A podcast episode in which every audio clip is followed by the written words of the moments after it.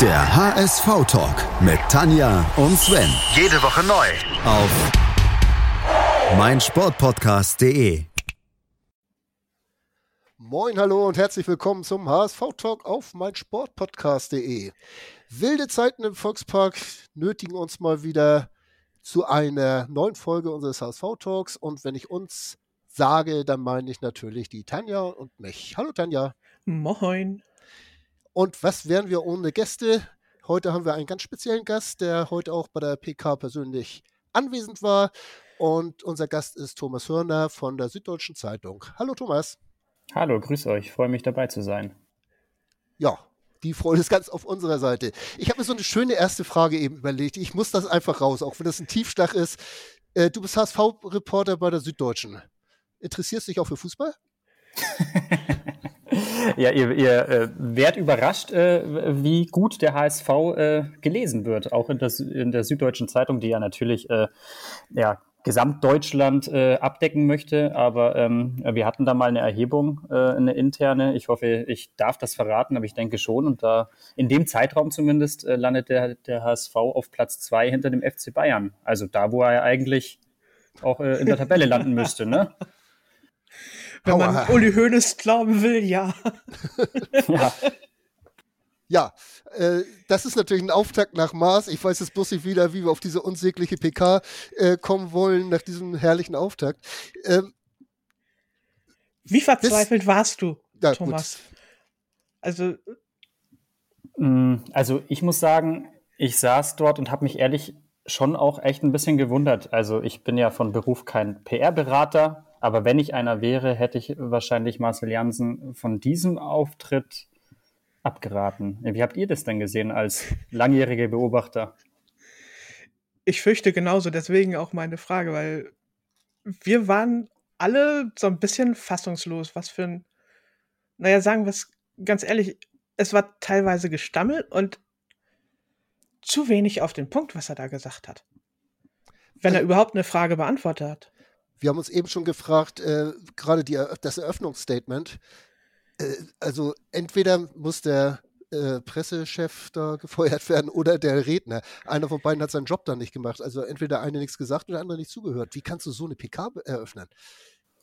Ja, also eigentlich ist ja so ein Eröffnungsstatement dazu da, ähm, ja, einfach mal alles darzulegen aus, aus Sicht von Marcel Jansen. Und äh, das waren ja irgendwie drei, vier Sätze, wenn ich das richtig in Erinnerung habe, kurz äh, hingesagt und äh, weiter im Text. Also ja. das, das war der Start und äh, wie man es wie man's wiederum äh, nicht machen sollte. Das war zwar keine äh, ausgestrahlte Pres Pressekonferenz, aber es gab ja mal eine doch sehr ähm, bemerkenswerte ähm, Presserunde mit Thomas Wüstefeld und da hat er wiederum in seinem Eingangsstatement circa eine Dreiviertelstunde, glaube ich, geredet. Da war ich damals auch dabei. Also es geht so und so. Ja. Aber geht es auch richtig beim HSV? Das ist die Frage. Wir, wir machen uns auf die Suche, vielleicht finden wir da irgendwas. Nein, also jetzt mal, wir wollen das ja auch nicht ins Lächerliche ziehen, das Ganze, aber ich muss schon sagen, ich war einigermaßen perplex. Ja, ja, ja. vor allem so eine Frage, so ein Eingangsstatement, das kriegst du ja hin und du lavierst da nicht irgendwie über Terminfindung. Mhm. Was hat euch denn so rein inhaltlich am meisten gestört? Also, wenn ich jetzt diese, diese, äh, dieses Frage-Antwort-Spiel zu den Doktortitel sehe, also das fand ich schon grausam. Äh, meiner Meinung nach kam kaum eine vernünftige Aussage. Es war alles äh, zusammenhangloses Gestammelt, auf Deutsch gesagt, von Jansen. Also es war das, der Gesamtauftritt, also der hat mich wirklich schockiert. Also ich weiß gar nicht, vielleicht habe ich jetzt ein paar Einzelheiten gesehen, aber dieses Frage-Antwort-Spiel immer wieder, ähm, dass er ja nicht da gewesen ist. Ich habe mich immer gefragt, äh, haben die denn Mittwoch, als sie ihre, äh, ihre AR-Sitzung hatten, dann nicht mal kurz gesagt, sag mal, wie war das eigentlich mit Doktortiteln beim Wüstefeld? Ist da was bei rumgekommen oder nicht? Du kannst mir nicht sagen, dass das keiner gefragt hat, schon aus persönlichem Interesse nicht, oder? Ja, also wir bewegen uns natürlich jetzt dennoch im Bereich der Mutmaßungen, ne? Also das, das, möchte ich, das möchte ich voranschicken. Aber ähm, es wurde ja dann auch von Kollegen insbesondere immer wieder nachgefragt. Ähm, Herr Jansen, Marcel, Cello, wie auch immer, wie kann das denn sein, dass man als Aufsichtsratschef davon nicht in dieser Zeit Wind bekommen hat. Und dann habe ja, glaube ich, sogar ich persönlich äh, nachgefragt, ob es denn jetzt auch in Zukunft gar nicht äh, im Interesse des Aufsichtsrats sein wird, äh, da Aufklärung in die Sache zu bringen, auch mit dem Hinweis darauf, dass äh, in eineinhalb Wochen gegen Kaiserslautern wieder mehr als 50.000 Leute in Volkspark kommen werden, mit einem durchaus berechtigten Interesse daran, ob da jetzt jemand äh, neun Monate lang das operative Geschäft geleitet hat, äh, zumindest ja auch äh, das Ressort Finanzen und so weiter und so fort, der womöglich äh, akademische Titel nicht rechtmäßig erworben hat. Und dass man da keine Aufklärung in die Sache bringen will, das ist schon bemerkenswert. Und das ist ja fast schon skandalös. Ich, ich kann es eigentlich nicht anders sagen. Also ich glaube, wir sind uns da relativ einig, dass es uns egal ist, ob Herr Wüstefeld jetzt tatsächlich einen Doktor- oder einen Professorentitel hat. Aber da muss doch mal Butter bei die Fische. Also entweder er sagt, nee, komm hier, Professorentitel ist sowieso schon lange perdu und Doktortitel habe ich an der und der Uni gemacht. Das kann ja nicht so schwer sein. Natürlich nicht. Und ähm, da liegt eben der Verdacht nahe, dass es etwas zu verheimlichen gibt. Und zwar von Herrn Wüstefeld und womöglich auch von Marcel Jansen, der womöglich ganz genau weiß, was eigentlich Phase ist und das ähm, mit dem Gestammel auf der Pressekonferenz mutmaßlich ähm, verbergen wollte. Also schon alleine diese Aussage, er war ja nicht dabei, als irgendwelche Menschen das untersucht haben und dass sein Handy geklingelt hätte, wenn da jetzt irgendwas aufgefallen wäre. Da komme ich immer noch nicht drüber weg, dass er da nicht irgendwie mal auf den Punkt gekommen ist. Das ja, und man muss sich ja natürlich bewusst machen, dass das, also ich habe ja auch mal studiert und habe äh, ein Zeugnis bekommen und das liegt bei mir daheim und ähm, das kann ich jederzeit äh, vorweisen. Also wenn mich jemand fragt, ob ich studiert habe, dann werde ich dieses Zeugnis vorlegen und äh, dann gibt's da auch keine Zweifel mehr daran. Und das ist wirklich ein sehr einfacher Prozess, mit dem man jegliche Vorwürfe, Vorwürfe widerlegen könnte, wenn man es denn ja tatsächlich äh, rein faktisch machen kann. Ne? Ja, also ich, ich glaube, bei dem Thema, da brauchen wir jetzt nicht lange rumzueiern, wie die das auf der PK gemacht haben. Wir sind uns da relativ einig und äh, äh, wenn ich dann immer höre, dass Wüstefeld sein Perso vorgezeichnet hat, wo Doktor drinsteht, dann kann ich ja auch immer nur mit dem Kopf schütteln. Äh, was hältst du von dieser Geschäftsbeziehung von Jansen und Wüstefeld? Das hat er nun auch komplett ge, leugnet, dass da mehr war als diese, diese Tests für den HSV. Da begibt er sich auch auf ganz schön dünnes Eis, habe ich das Gefühl. Ja, also ähm, man hat mittlerweile den Eindruck, und ich glaube, so deutlich muss man das sagen, dass alle darin ein Problem sehen, außer Marcel Janssen und Thomas Wüstefeld. Und das ist tatsächlich auch so, wenn man mit Leuten aus der HSV-Geschäftsstelle spricht, was ich probiere regelmäßig zu machen, was auch immer sehr interessant ist. Und ähm, man, man muss es so sagen, oder das ist zumindest der Eindruck, der sich bei mir verfestigt hat. Ähm, es gibt erhebliche Zweifel äh, an, an, an dieser ganzen Konstellation und ähm, an der, an der, ja, an der ganzen Compliance-Struktur auch des HSV. Was mich jetzt auch nicht wundert, weil Compliance, glaube ich, das ist für die meisten, zumindest im Aufsichtsrat, noch ein Fremdwort. Und ich glaube, im EV ist das auch noch nicht so ganz angekommen. Wobei ich, da, wobei ich da sagen würde, entschuldige, ähm, die meisten im Aufsichtsrat würde ich äh, so nicht sehen. Also das, das sind dann in der Tat eher Marcel Janssen, der, äh, den, den diese Vorwürfe betreffen und womöglich auch Detlef Dinsel. Die anderen würde ich jetzt mal sagen, sind jetzt, äh, was, was Compliance-Dinge angeht, äh, zumindest mal, was mir bekannt ist, doch recht unbescholtene Blätter. Langt aber schon. Ähm, hattest du den Eindruck, dass der Aufsichtsrat von sich aus tätig geworden wäre, wenn Herr Wüstefeld nicht von sich aus zurückgetreten wäre? Oh, schönes Konjunktiv verschachteltes. äh, ja, ich denke schon. Also es gibt ja auch ähm, Berichte darüber und das wurde mir auch zugerufen, also dass quasi sich die Stimmung im Aufsichtsrat gegen Wüstefeld endgültig gekippt hatte und dass er ohnehin seiner Aufgaben entbunden worden wäre, wenn man jetzt nicht diese Version gefunden hätte, in der er aus äh, familiären Gründen, wie es ja offiziell heißt, äh, zurückgetreten wäre. Mit anderen Worten, also auch im Aufsichtsrat ist noch einer sozusagen umgekippt und hat gesagt, so geht's nicht weiter. Genau, also das ist die Version, die durchaus am plausibelsten scheint. Wobei dann natürlich die nächste Frage gleich ist, äh, dass man im Dreivierteljahr noch keinen Nachfolger gesucht hat, so wie das ja den Einschein hat, dass man noch nicht mal Fingerkrumm gemacht hat, um da jemanden zu finden.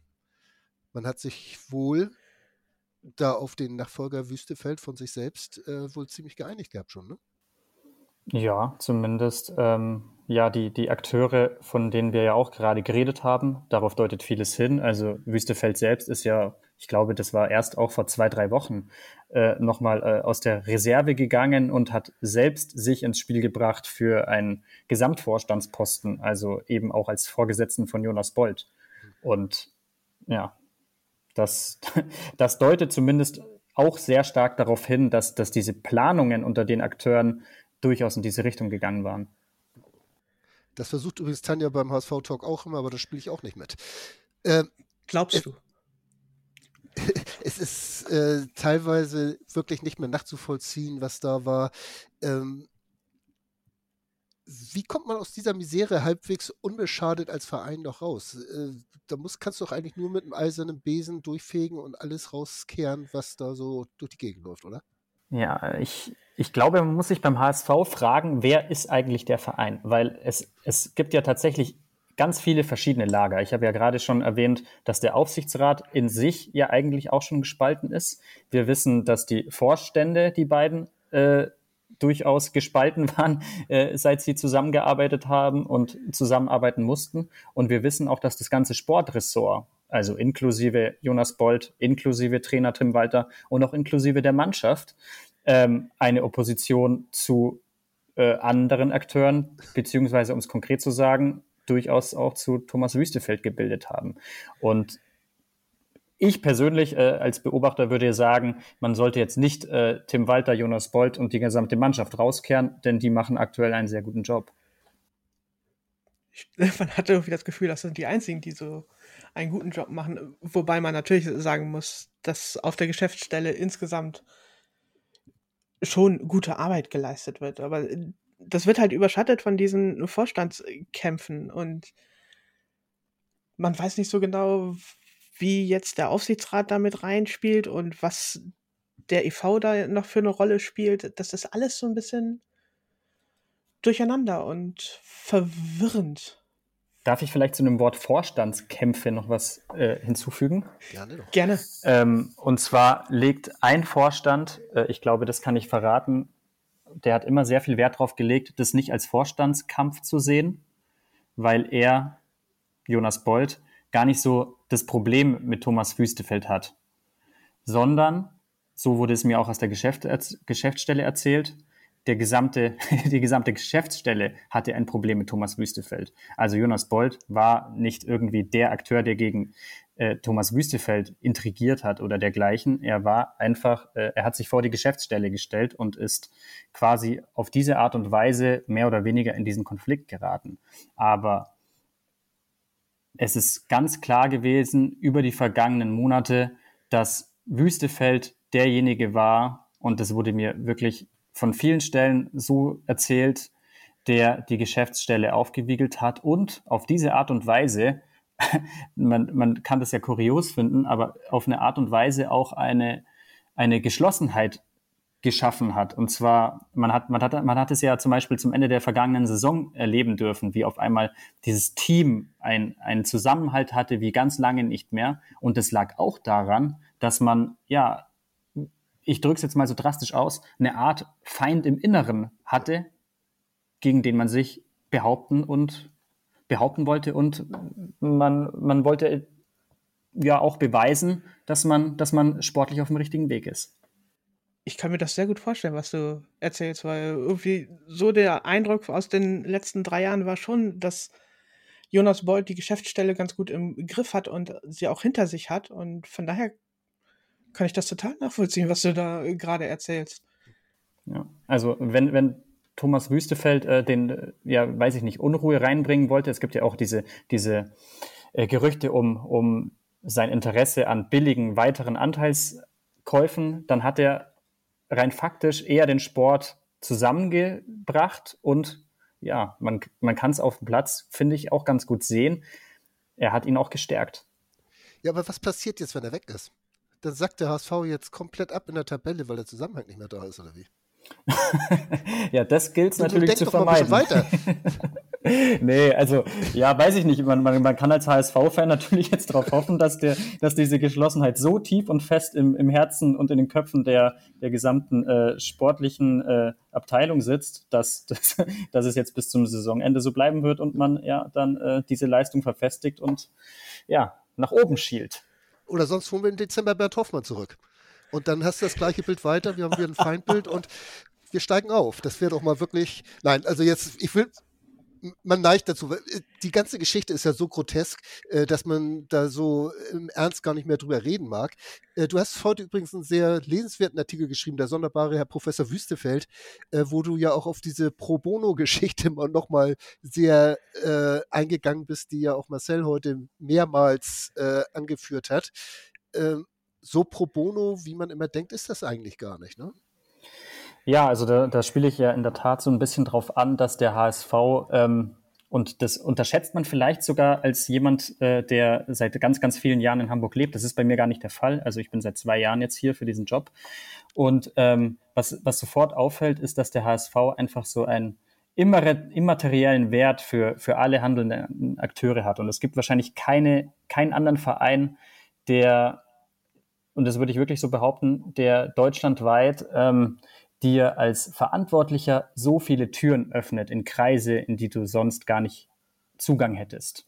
Und ähm, man hat den Eindruck, dass der HSV aufgrund dieser, dieses Umstands ähm, ja durchaus auch Akteure anzieht, die die, ja, die ein bisschen ins Rampenlicht wollen, die ja auch mal mit der Politik verkehren wollen, mit den wirklich wichtigen Kaufleuten hier in der Stadt.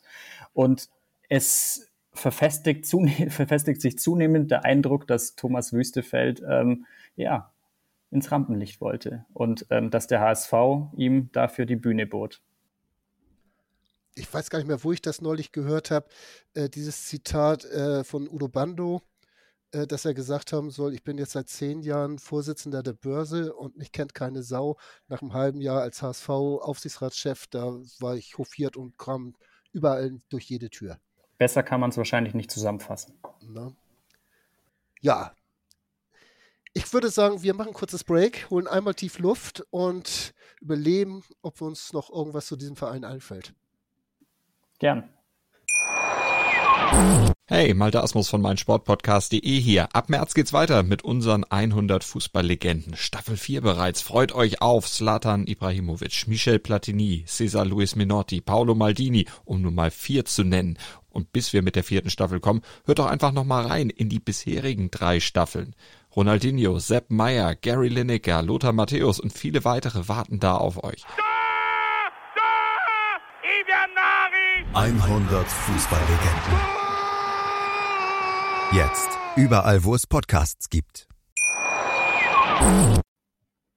Willkommen zurück hier beim HSV Talk auf meinen Sportpodcast.de. Wir sind immer noch bei der leicht unsäglichen PK des HSV heute, vor allen Dingen äh, bei der Person Master Jansen. Was uns allen aufgefallen ist, Thomas, es war schon so, dass man als Journalist entweder da sehr fassungslos da saß oder halt ständig nochmal nachhaken musste. Hast du das schon mal so erlebt, dass das, dass man wirklich jedes einzelne Wort quasi aus Marcel Jansen rausziehen musste? Nee, ich muss aber auch sagen, ich glaube, das war meine erste Pressekonferenz mit Marcel Jansen, weil der gibt ja eigentlich nicht so Pressekonferenzen. Also das, das sieht ja sein Amt gar nicht so wirklich vor. Ähm, aber ja, da, da, den Eindruck hatte ich schon auch. Das lag natürlich auch ähm, am, am Auftritt Marcel Jansens. Wenn er gleich alle Fragen beantwortet hätte, hätten die Journalisten ja auch nicht so äh, vehement nachhaken müssen.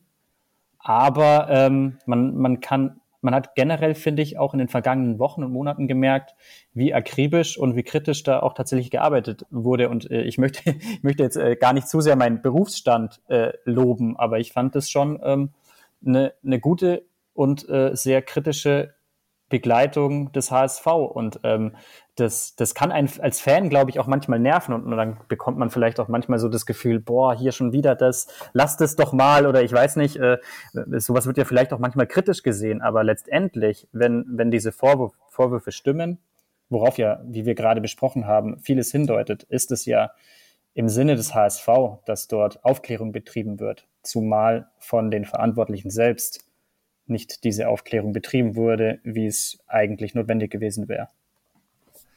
Äh, ich verfolge ja diese, diese PKs schon seit, ich weiß nicht, zehn Jahren, wenn ich, wann immer ich das schaffe, seit das online angeboten ist. Äh, ich kann mir sogar vorstellen, dass diese äh, kritische Umgang mit dem HSV vor zehn, zwölf Jahren sehr viel Unheil hätte abwenden können.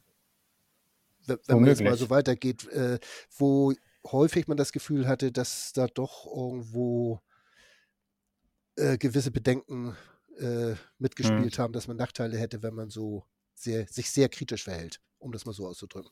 Das ist etwas, was ich so ein bisschen aus Erzählungen kenne, denn wie ich vorher schon gesagt habe, ich äh, bin jetzt seit zwei Jahren äh, in Hamburg und kümmere mich um den HSV. Ähm, unter anderem um den HSV, nicht nur, aber ähm, ja, das ist, das, das ist schon etwas, was man immer wieder zu hören bekommt, wie es denn früher gewesen ist und dass dort diese, diese kritische Haltung ähm, früher einfach nicht so vorhanden war und ja, dass das vielleicht auch ein Teilgrund ist, neben allen Fehlern, die in der Geschäftsstelle gemacht wurden, dass der HSV dieser potenzielle Gigant, äh, das werde ich nie müde zu erwähnen, ähm, jetzt dort steht, wo er halt rein sportlich steht. Beim potenziellen Giganten bin ich übrigens immer ein bisschen vorsichtig, weil wir HSV immer zu einem äh, etwas ungesunden Größenwahn neigen. Also insofern, lass uns mal lieber der normale Zweitligist sein, bis wir es eben nicht mehr sind. Also insofern, aber äh, wie gesagt, also ich habe auch so, so, ich glaube, dass, dass die, die Anfangsfragen schon gleich von Sven Tölder war es, glaube ich, der gleich die ersten doch relativ kritisch gestellt hat, dass das auch so richtig Tür und Tor geange, äh, geöffnet hat für alle anderen, die dann wirklich gesagt haben, so, jetzt wollen wir mal Butter bei die Fische haben. Ja. Ja, und ich glaube, dass eben auch ähm, die ganzen Kollegen mit einem gewissen Selbstbewusstsein dort hingegangen sind, weil sie einfach wussten, ähm, das, was wir recherchiert haben, das ist wasserdicht. Ähm, wir wissen, wir wissen, was los ist. Wir haben wirklich äh, unsere Arbeit gemacht und ähm, jetzt wollen wir auch mal Antworten haben. Und ähm, ja, ich glaube, das ist vielleicht auch ähm, ein kleiner Aspekt, der, der zu dieser Gesamtpressekonferenz geführt hat. Äh, in dem Artikel von heute, da, und du hast es ja eben auch schon mal so gesagt, da schreibst du auch so ein bisschen über den, ja, über das Ansehen äh, des Herrn Wüstefeld auf der Geschäftsstelle. Ähm, wenn selbst du, ich sage jetzt mal, ohne das abwerten zu meinen, als Journalist das gemerkt hast und weißt, äh, wieso geht sowas an einen Herrn Jansen oder seinen Kollegen im Aufsichtsrat vorbei oder interessiert die das nicht? Naja, also da kann ich jetzt eben auch nur spekulieren, aber Selbstverständlich. ja, das, das, der Mensch sieht eben die Dinge, die er sehen will oder die eben, die er eben auch nicht sehen will. Und man kann natürlich auch ähm, ja diese Dinge sehen und auf Besserung hoffen und irgendwie äh, ja äh, die Hoffnung haben, dass, dass sich das Ganze irgendwie schon regeln wird und zum Guten wendet und dass die, dass die dann ähm, ja schon irgendwie zusammenfinden werden. Man muss denen nur Zeit geben. Also ähm, ich persönlich war mir eigentlich schon vor ja, ja, bestimmt zwei, drei, vier Monaten sicher, dass es da noch einen großen Knall geben muss und dass es nicht so sein wird, dass, dass äh, Thomas Wüstefeld und Jonas Bold und Marcel Janssen und diese gesamte Konstellation ähm, noch auf Jahre zusammenarbeiten wird. War das, das jetzt der Knall? Bitte nochmal? Äh, war das denn jetzt der Knall oder, oder kommt der erst? Ja, also ich würde mal sagen, das war auf jeden Fall ein Knall, dass äh, der, der Vorstand mit all diesen äh, Vorwürfen im Gepäck die Segel streichen musste. Ähm, was noch kommt, das weiß ich natürlich nicht, aber ich, ich, ich würde sagen, dass, dass jetzt quasi die Geschäftsstelle, und das ist auch etwas, was ich heute gehört habe, ähm, als, ich, als ich mal ähm, nachgefragt habe, und da war wirklich, ähm, wurde mir erzählt, sehr große Erleichterung einfach zu vernehmen. Und dass, dass die Leute sich wirklich freuen, ähm, ja, jetzt wieder in, in geregelten Umfang ähm, und unter geregelten, ja, wie soll ich sagen, in so, in so einer geregelten Stimmung äh, wieder ihre Arbeit aufzunehmen. Nicht, dass sie, nicht, dass sie vorher nicht gearbeitet hätten, ne? aber da, da waren einfach so viele äh, Randerscheinungen auf dieser Geschäftsstelle durch, laut Erzählungen Thomas Wüstefeld, ähm, dass das einfach ja, den, den ganzen Betrieb auch irgendwo behindert hat. Gucken wir mal ein bisschen in die Zukunft. Jetzt haben wir erstmal so einen Alleinvorstand mit Jonas Bold, was er ja auch zumindest bis zur Winterpause bleiben soll. Äh, glaubst du, dass Bolt das so hinkriegt mit den Leuten in der Geschäftsstelle, dass wir auch die Stadionfinanzierung, also die Modernisierung, da irgendwie in den Griff kriegen?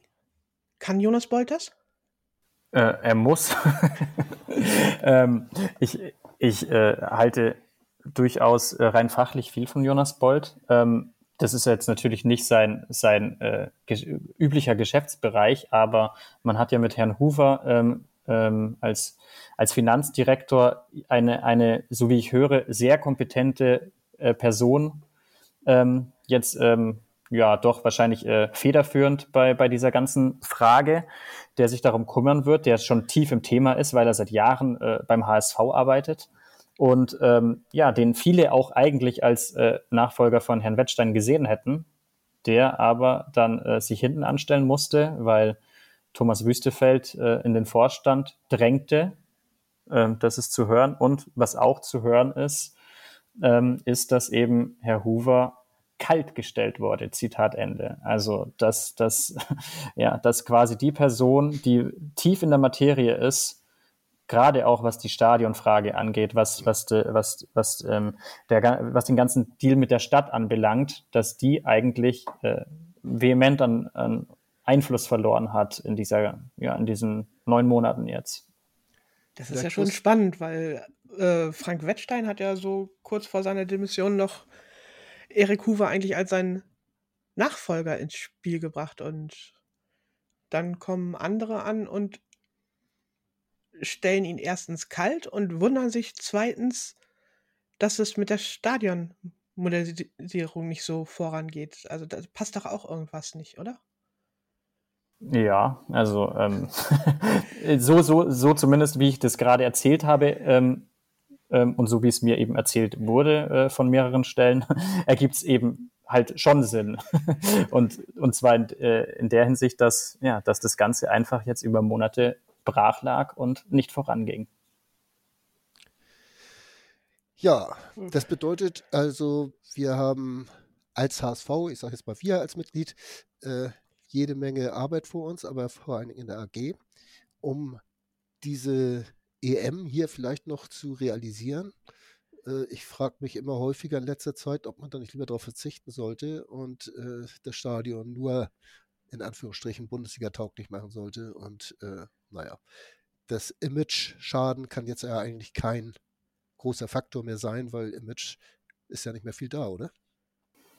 Ja, also ähm, wenn es jetzt wirklich, also das wäre natürlich jetzt nochmal ein besonderer Knall, wenn es, das, das interessiert ja dann viele Leute, die sich gar nicht so sehr für Sport interessieren, wenn auf einmal das Thema aufkommt, äh, in Hamburg findet keine EM statt und der HSV ist quasi schuld, weil er das Geld der Stadt anderweitig verwendet hat und so weiter. Also ähm, ich glaube, an, an möglichen Image-Schäden ist da, ist da noch viel Luft nach oben. Deswegen sollte man durchaus gucken, dass man, dass man dieses Stadion auf Vordermann bringt und ähm, ja, dort äh, EM-Spiele austrägt.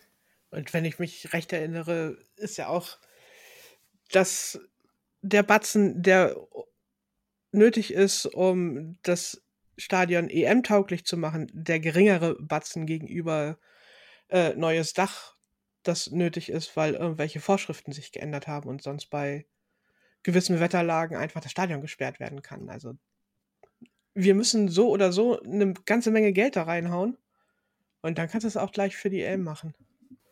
Ja, und äh, da äh, sch schlagen wir quasi den Bogen zu äh, einem Mann, der wahrscheinlich äh, beziehungsweise so habe ich das so ein bisschen mitbekommen, auch äh, hier äh, im Podcast nicht so sonderlich beliebt ist, der aber meiner Meinung nach, nach eher, eher Teil der Lösung sei, sein würde als Teil der Probleme in Zukunft. Und zwar Klaus-Michael Kühne.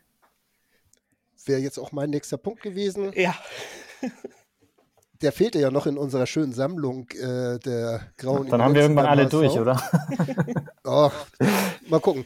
Wir finden noch ein paar. Aber Klaus-Michael Kühne, äh, dass er nicht begeistert war, Thomas Wüstefeld bei dessen Finanzierungsplänen fürs Stadion zu helfen, das ist uns allen klar. Das war spätestens nachdem Wüstefeld seinen Kaufpreis nochmal drücken wollte, wohl auch jedem äh, Uninteressierten äh, klar. Meinst du, dass jetzt eine Tür wieder aufgegangen, äh, ja, durch die man Herrn Kühne guten Gewissens lassen kann? Ähm, auch hier glaube ich tatsächlich, man muss, also ich weiß nicht, wie ihr das seht, aber ich sehe da äh, nicht viele Alternativen, denn offenbar, zumindest erzählt es Thomas Wüstefeld, hat er ja jetzt äh, viel Zeit damit verbracht, Bürgen für den Kredit der wiederum für die Stadionsanierung wäre ähm, oder beziehungsweise diese finanzieren soll, dass er dort Bürgen gesucht hat und ja, naja, keine gefunden hat. Das ist ja zumindest mal jetzt das Ergebnis, das äh, Stand heute vorliegt. Und mir fällt halt sonst nicht wirklich jemand ein, der, der ähm, ja, das, das wirtschaftliche Potenzial hat, äh, in dieser Notlage auszuhelfen. Und da trifft es sich rein theoretisch eigentlich ganz gut, dass man einen HSV-Fan hat, der Milliardär ist, der auch keine Enkel hat und ähm, der ja durchaus ja das nötige Kleingeld hätte, ähm, dem HSV in dieser Situation zu helfen. Und das war ja tatsächlich das einzige konkre wirklich konkrete, finde ich, was Marcel, Janssen heute gesagt hat. Und zwar, dass man aus Sicht des HSV ja schön blöd wäre, ähm, wenn man das Geld nicht nehmen würde. Er hat noch den Zusatz gesagt, ne, das, das habt ihr natürlich auch gehört, ähm, vorausgesetzt, er, er möchte nicht irgendwie seinen Einfluss aufbauen, äh, ausbauen, aber rein, rein von den Finanzmitteln ist Klaus-Michael Kühne vermutlich Teil der Lösung. Ich glaube auch übrigens, dass die Position des HSV hat sich dadurch verbessert, dass Wüstefeld jetzt raus ist, auch in den Verhandlungen mit Kühne, weil ich glaube, dass Klaus-Michael Kühne mit Jonas Bold kein großes Problem hat. Weil wir erinnern uns, dass Klaus-Michael Kühne ein großer Freund von Rainer Kallmund ist. Und Rainer Kallmund hat Jonas Bold den Weg in den Profifußball geebnet. Also, da denke ich, wird es weniger Probleme geben als mit Herrn Wüstefeld. Puh, über die Kalmund-Tangente habe ich noch gar nicht so richtig nachgedacht. Ähm, muss, so. jetzt, muss er kurz überlegen. Ähm, Tanja, mach mal eine halbe Stunde alleine weg. Weiter, Thomas und ich gehen mal in, in Gedanken nochmal einen Schritt zurück. Na, also als, als der Ziehvater in Anführungszeichen von Jonas Bold gilt vor allem Michael Reschke. Ähm, und wie sehr sich das dann mit Rainer Kallmund noch überschnitten hat, also man weiß ja, dass Jonas Bolt dort als, als Praktikant mal angefangen hat und so, ähm, kann natürlich sein, ja. Und ähm, grundsätzlich ist mir auch nichts bekannt, äh, dass äh, Klaus-Michael Kühne mit Jonas Bolt nichts anfangen kann. Und ich glaube, dass Klaus-Michael Kühne ja durchaus die HSV-Spiele anschaut im Fernsehen und den HSV jetzt rein sportlich mit Sicherheit auch auf dem, auf dem richtigen Weg verorten dürfte. Zumal Jonas Bolt ja auch äh, ja doch äh, ja, die Arme geöffnet hat mit einem Statement auch vor drei, vier Wochen, schätze ich mal, als er meinte, ja, man sollte sich damit auf jeden Fall auseinandersetzen mit dem Angebot. Ja, das nicht zu tun ist fahrlässig. Das hattest du schon gesagt und das hatte Bolt gesagt und Jansen heute auch nochmal. Äh, was mir dabei noch, Tanja und ich haben über dieses Zehn-Punkte-Papier oder waren es neun Punkte, ich weiß es gar nicht mehr, von Kühne ja ausführlich geredet, sind das so Punkt für Punkt so ein bisschen durchgegangen und da sind bestimmt so drei, vier hm, Stiegen gewesen, über die wir eigentlich nicht hätten gehen wollen. Also sei es Anteils, äh, weitere Anteilsverkäufe, sei es diese, diese Kommissionen, die von Kühne bezahlt werden, äh, die dann irgendwas ausarbeiten sollen. Da kann Kühne das meiner Meinung nach auch gleich selbst schreiben. Äh, die, diese Geschichten, glaubst du, da geht Kühne zurück von, von diesen Forderungen? Ähm, ich denke schon. Also grundsätzlich, ich, ich kenne Klaus-Michael Kühne nicht persönlich, ich habe ihn nie getroffen, aber grundsätzlich halte ich ja ihn ja für einen äh, intelligenten Mann. Äh, ich glaube, sein, seine Laufbahn lässt auch diesen Schluss zu. Ähm, und ich halte ihn auch prinzipiell für jemanden, der sich reflektieren kann und der vielleicht auch aus vergangenen Fehlern gelernt hat und ähm, der nicht mehr, wie er es früher getan hat, ähm, ja, allerlei Unsinn macht. Und äh, da kommen eben auch Namen wie äh, Rainer Kallmund äh, irgendwie auf Mallorca ins Spiel und so weiter. Die Geschichten sind ja bekannt. Ja. Ähm, ich, ich glaube schon, dass, dass Klaus-Michael Kühne daraus gelernt hat. Und ich glaube, dass dieses Papier, das ihr gerade angesprochen habt, das ist natürlich irgendwie auch so eine, so eine Art ja, wie es bei allen Verhandlungen ist, das ist ein hanseatischer Kaufmann. So, der geht natürlich immer mit einer Art Maximalforderung mit rein. Das schmälert aber nicht unbedingt meiner Meinung nach die Motive. Und äh, die Motive, das reine ähm, harte Motiv, das ist ja bei Klaus-Michael Kühne nie negativ gegenüber dem HSV gewesen, bei allen Fehlern, die er gemacht hat. Ich kann mir übrigens auch vorstellen, dass wenn Klaus-Michael Kühne dann auch ohne Anteilssteigerung oder so einfach nur sagt, ich möchte gerne mehr Erklärung haben für das, was ihr da macht, Jonas Bold kann ihm locker sämtliche Transfers erklären, die er tut. Das macht er ja sowieso auch uns gegenüber immer. Ja, das denke ich auch. Hm. Ja, ist gut. Also da kommen wir jetzt auch wirklich ins Spekulieren hin. Äh, ich glaube, wir halten einfach mal fest, dass der HSV nicht viele Möglichkeiten, die nicht kühne heißen, haben wird, äh, mit seinen finanziellen Problemen klarzukommen. Ja, denke auch. Ich glaube, wir machen gleich mal was ganz Verrücktes. Wir, wir reden, reden über Fußball. eine Viertelstunde über Fußball.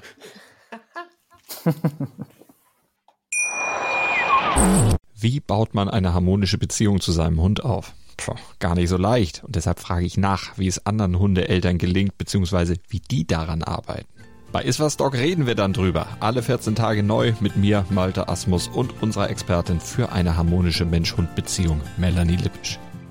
Iswas Dog? mit Malte Asmus. Überall, wo es Podcasts gibt.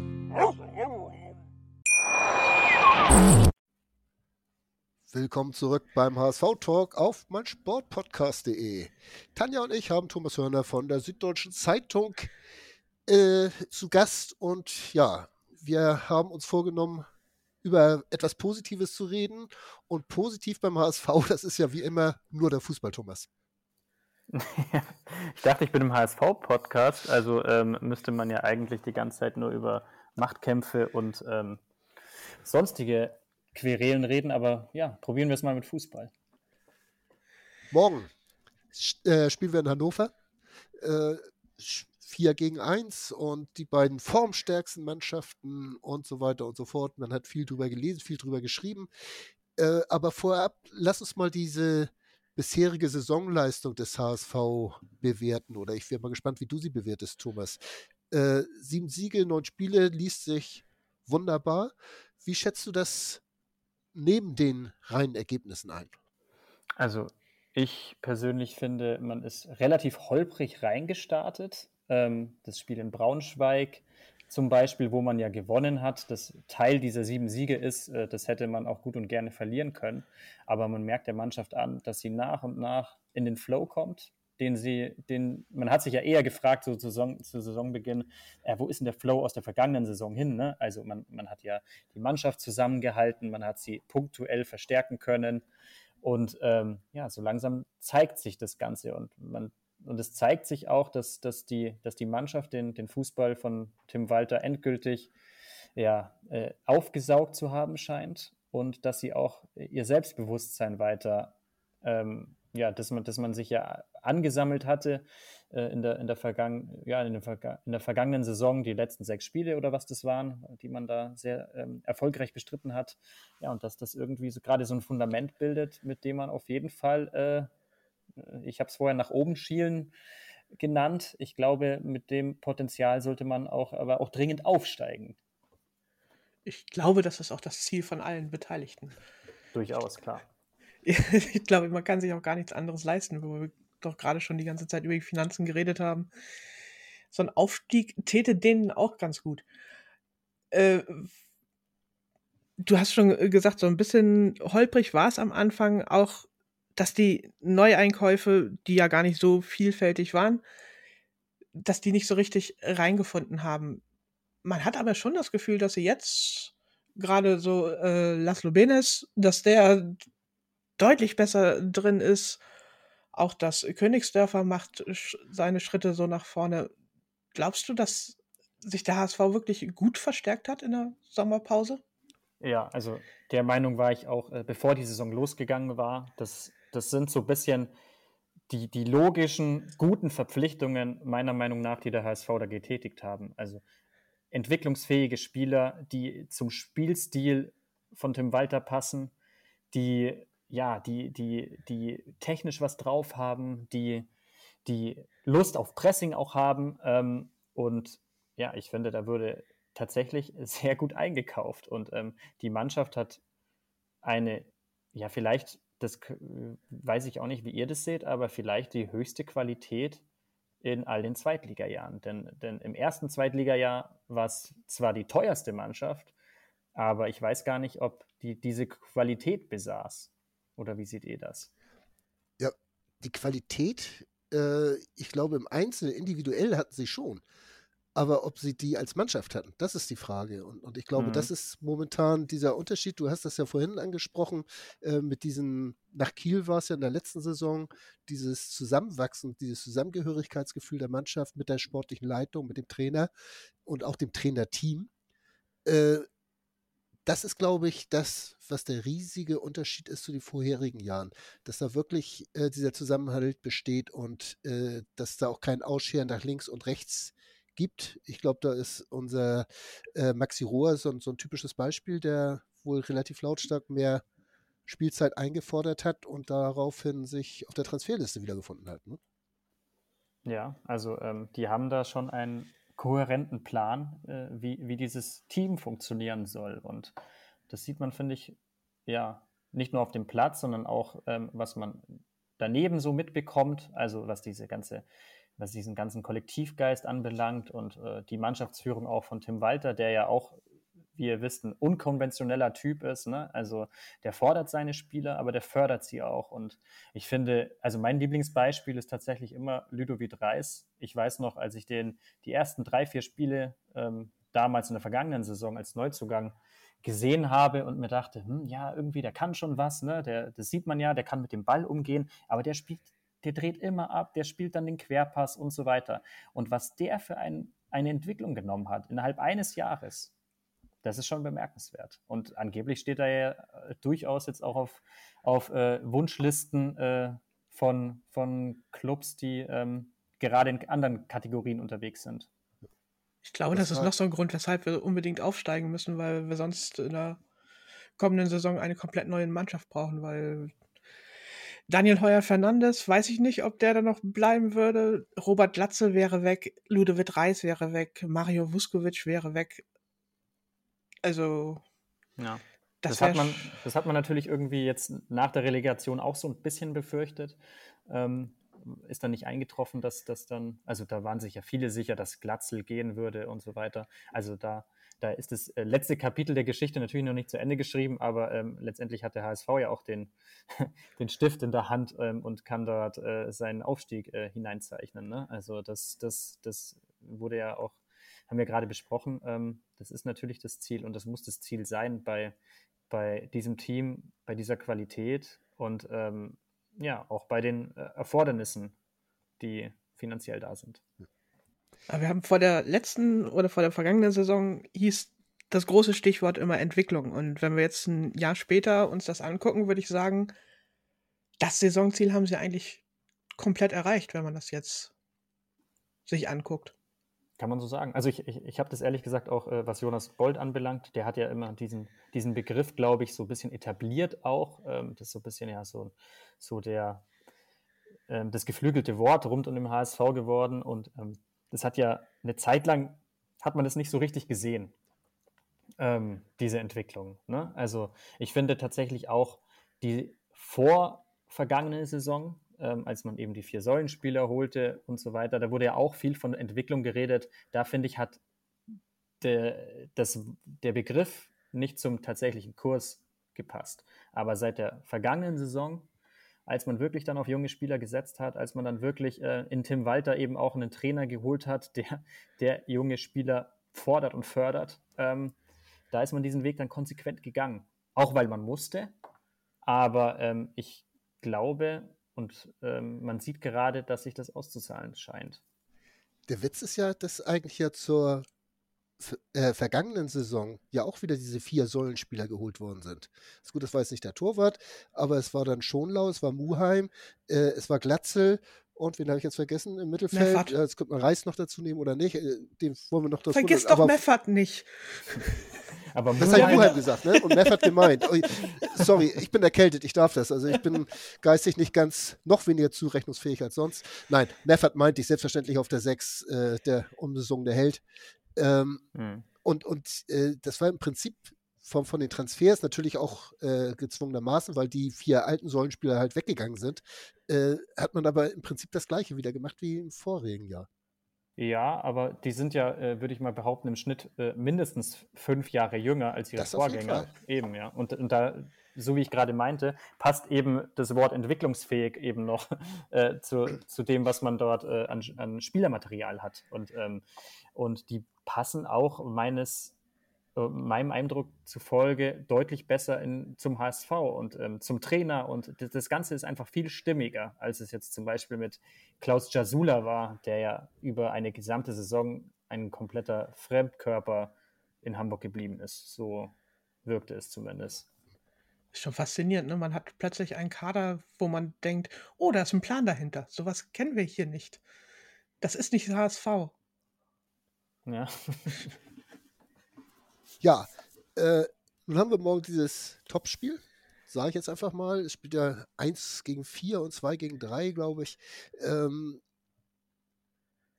in Hannover, wie, wie, siehst du da die Chancen vom HSV? Eigentlich ist, sollte das ein relativ offenes Spiel sein. Ja, also das ist jetzt auf dem Papier natürlich eher äh, eine, eine der schwierigeren Aufgaben, zumal Hannover ja auch äh, gut aufgerüstet hat vor der Saison und ähm, ja, den Kader komplett umgekrempelt hat und jetzt vergleichsweise meiner Meinung nach auch mehr Qualität im Kader hat. Aber wenn man sich jetzt die Hannover-Spiele anschaut, und das mache ich jetzt ehrlich gesagt auch nicht, äh, jede Woche ähm, in, in 90 Minuten äh, äh, Abschnitten sozusagen, ähm, aber was man so von der Mannschaft mitbekommt, macht jetzt auch keinen äh, furchterregenden Eindruck, finde ich. Also sie waren jetzt durchaus Siege dabei, die eher glücklich waren. Ähm, so beeindruckend finde ich die Mannschaft nicht und deswegen würde ich schon sagen, dass der HSV da morgen als ähm, durchaus klarer Favorit hinfährt. Ich habe ja immer noch irgendwie im Hinterkopf, dass Hannover so ein bisschen ein Angstgegner vom HSV ist. Ich weiß nicht. Ist das so? Also das historische Wissen habe ich jetzt zumindest nicht in der. Ich kann es jetzt nicht mit Zahlen untermauern, aber ich weiß, dass wir irgendwie in den blödesten Augenblicken haben wir ständig in Hannover verloren. Frei nach dem Motto, kommen wir nicht mit Fakten. Ja. aber äh, wie gesagt, letztes Jahr war ja auch dieses doofe 1 zu 0 da und aber naja, dieses 3-3 gab es ja auch vor vergangenen Dieses 3-3 nach 3-0 Führung und all, all solche Sachen, das waren schon so ein paar Auffälligkeiten da im Verhältnis zu den Hannoveranern. Ja, stimmt schon. Die haben halt auch, äh, das, das ist vielleicht wirklich ein Problem und das unterschätzt man, glaube ich, manchmal, äh, die haben halt einen unbespielbaren Rasen und das ist natürlich für den HSV nicht gut. Also der natürlich selbst die Initiative haben will, den Ball laufen da haben äh, lassen will, den Gegner auch ein bisschen müde spielen möchte und also ich bin immer wieder fassungslos, ehrlich gesagt, wenn ich das am Fernsehen sehe, was die da in Hannover für einen Rasen haben. Das, oh oh. Also ich, ich, ich, ich komme aus Bayern äh, und äh, wenn man dort äh, auf Regionalplätzen äh, unterwegs ist, äh, das, die, kriegen das alle, kriegen das alle hin, da irgendwie so einen wunderschönen äh, grünen Teppich hinzustellen. Und in Hannover haben die so einen grausigen Ackerplatz. Es ist, es ist nicht zu glauben. Ja, aber damit muss der HSV in der zweiten Liga halt fertig werden. Selber schuld. Aber Tim Walter hat das ja unter der Woche schon gesagt, so hoffentlich haben die mal den Rasen ausgetauscht und. Na, ich glaube nicht. Also. Verdammt. Wenn dann erst nach unserem Spiel. Äh, ja, also was sie auf jeden Fall haben werden in Hannover, das ist seit, ich glaube, zwei Jahren zum ersten Mal wieder ein ausverkauftes Haus. Das ist, glaube ich, 20 das letzte Mal auch gegen den HSV der Fall gewesen. Also der HSV zieht. Da war noch so eine kleine Pandemie dazwischen, wollen wir nochmal anmerken, aber ja. Aber nur eine klitzekleine. Also ich habe sie kaum wahrgenommen. Selbstverständlich, da hast du recht, Tanja. Äh, Zuschauerinteresse, das ist noch so, so ein Stichpunkt. Diese, wenn wir jetzt auch nochmal den äh, Faden zurück zur, zur Wüstefeld-Geschichte spinnen. Äh, die Stadionauslastung beim HSV ist überdurchschnittlich gut, also weit über 40.000 im Schnitt. Äh, glaubst du, dass der HSV das, äh, wenn sie schon vernünftig Fußball spielen, das über die Vorstandsgeschichte äh, schaffen, das Stadion leer zu kriegen? Das ist ja etwas, was der HSV nie schaffen wird, glaube ich. Nie so wirklich schaffen wird, das Stadion leer kriegen. Ähm, das ist ja natürlich schon äh, ja, beeindruckend auch ähm, der, ja, der Rückhalt in der Stadt auch, den, den der HSV unter den Leuten hat. Und, du darfst ähm, ruhig sagen, dass wir alle bekloppt sind. wir wissen das. Nein, ich, ich, äh, ich äh, schätze das Volksparkstadion sehr, auch wenn man, wenn man ähm, dort vielleicht äh, bald mit, äh, ja, mit äh, Baggern auffahren muss. Aber ähm, äh, also ich, da muss der HSV, glaube ich, noch einiges machen, dass, dass man irgendwie das Stadion leer, kriegt. leer kriegt. Ähm, die Unterstützung ist schon gut nach der Pandemie werden wir jetzt die, die Bauarbeiterhelme ausgeben, wenn wir ins Stadion gehen müssen. Ne, keine Masken mehr, sondern Bauarbeiterhelme, weil das Ding so Rott ist. Äh, ja. Sportliche Bereich, haben wir da noch irgendwas? Ich glaube nicht, Tanja. Ich glaube, du wolltest noch tippen, wie das Spiel morgen Wollte ausgeht. ich tippen? Mhm. Und du wolltest Thomas tippen lassen. Ich lasse Thomas tippen. Das, das kann ich auch viel besser tippen lassen, als selbst zu tippen. Thomas, wie geht denn das Spiel Freitag aus? Oder morgen, besser gesagt? Ja, habt ihr jetzt belastbare Infos über den Rasen oder? also, da, da, ist nicht mal als belastendes Info eine Walze rübergerollt. Also.